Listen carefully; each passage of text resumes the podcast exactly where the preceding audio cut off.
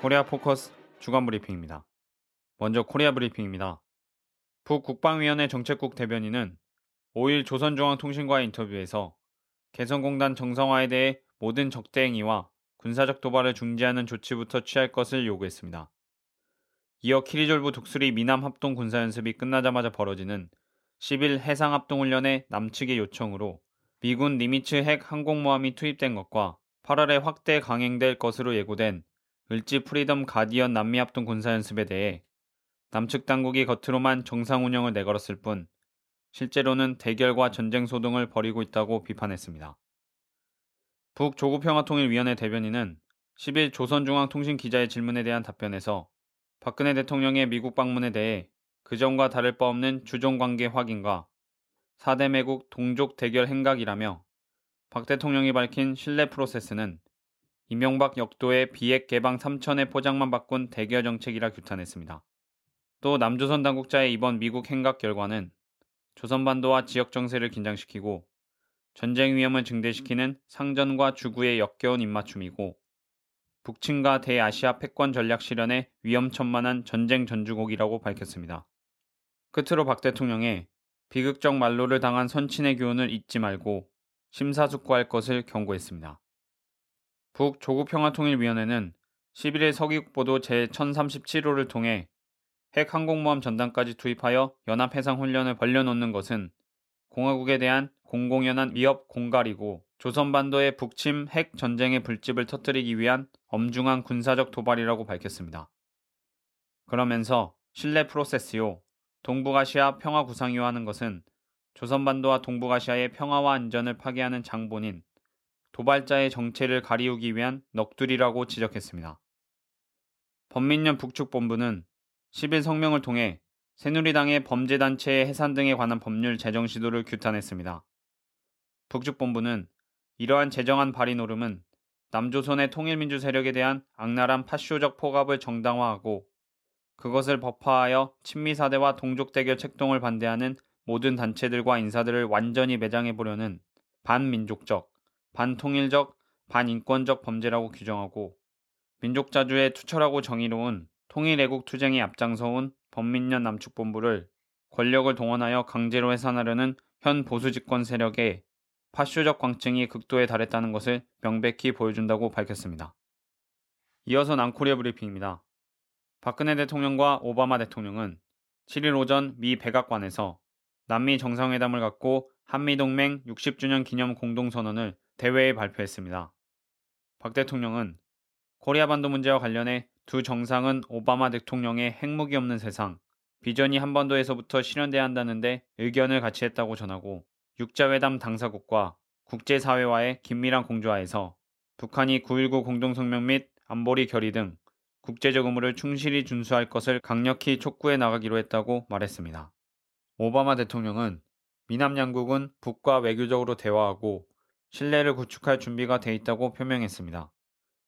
이와 더불어 그러나 부담은 평양에 있다며 북의 약속과 의무를 준수하고 코리아 반도 비핵화를 위한 의미 있는 조치를 취할 것을 요구하며 버마에서 벌어진 일을 주목할 것을 강조했습니다. 이어 말보다 행동이 중요하다며 나의 말을 듣지 마라. 나의 행동을 보라는 의미다. 라고 의미심장한 한마디를 덧붙였습니다. 박 대통령은 현지 시간 8일 미 의회 상하원 합동연설에서 한반도 평화와 통일 기반 구축, 동북아시아 지역의 평화협력 체제 구축, 지구촌 평화와 번영회의 기여 등 세 가지 남미 공동 비전과 목표를 제시했습니다.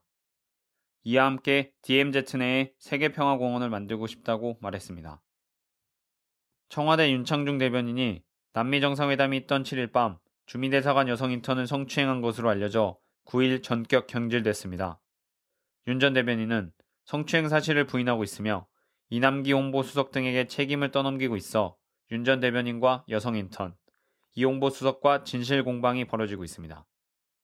이에 윤 전 대변인뿐 아니라 이홍보 수석, 허태열 비서실장 등을 경질하고 박 대통령이 방송 사과해야 한다는 비판 여론이 빗발치고 있습니다. 민주당 박기춘 원내대표는 유혹이 커지는 만큼 윤창중 성추행 사건 및 축소 은폐 의혹 진상조사 청문회를 열어야 한다며 정확한 진상규명을 거친 철저한 책임 추궁 후에 비서실장을 비롯한 청와대의 전면적인 개편도 필요하다고 강조했습니다. 지난 9일 쌍용차 해고자 한상균 복지성 조합원이 171일 만에 송전탑 농성투쟁을 해제했습니다.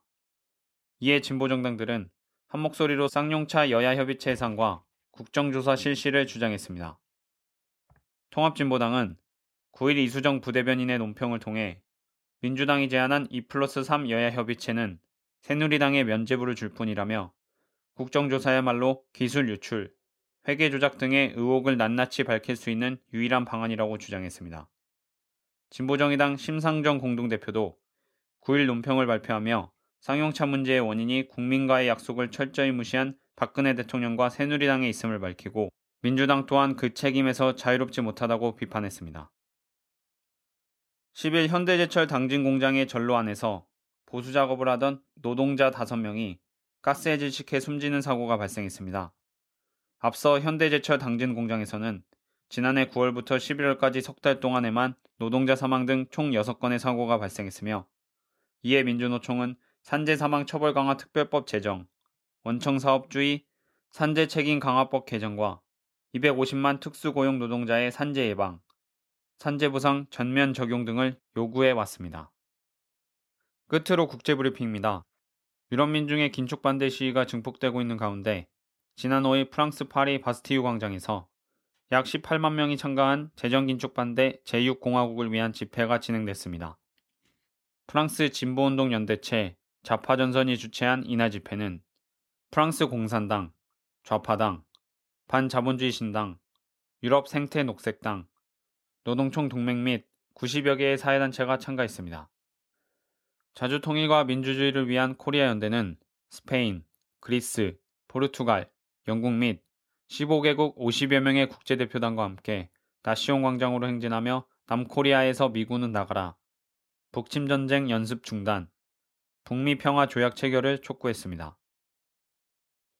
이스라엘이 5일 이란산 미사일이 레바논의 시아파 무장 조직 헤즈볼라에 전달되는 것을 저지할 명분으로 시리아 수도 다마스쿠스를 폭격했습니다. 이스라엘의 시리아 공습에 대해 시리아 정권과 반군이 한 목소리로 이스라엘을 비난했습니다.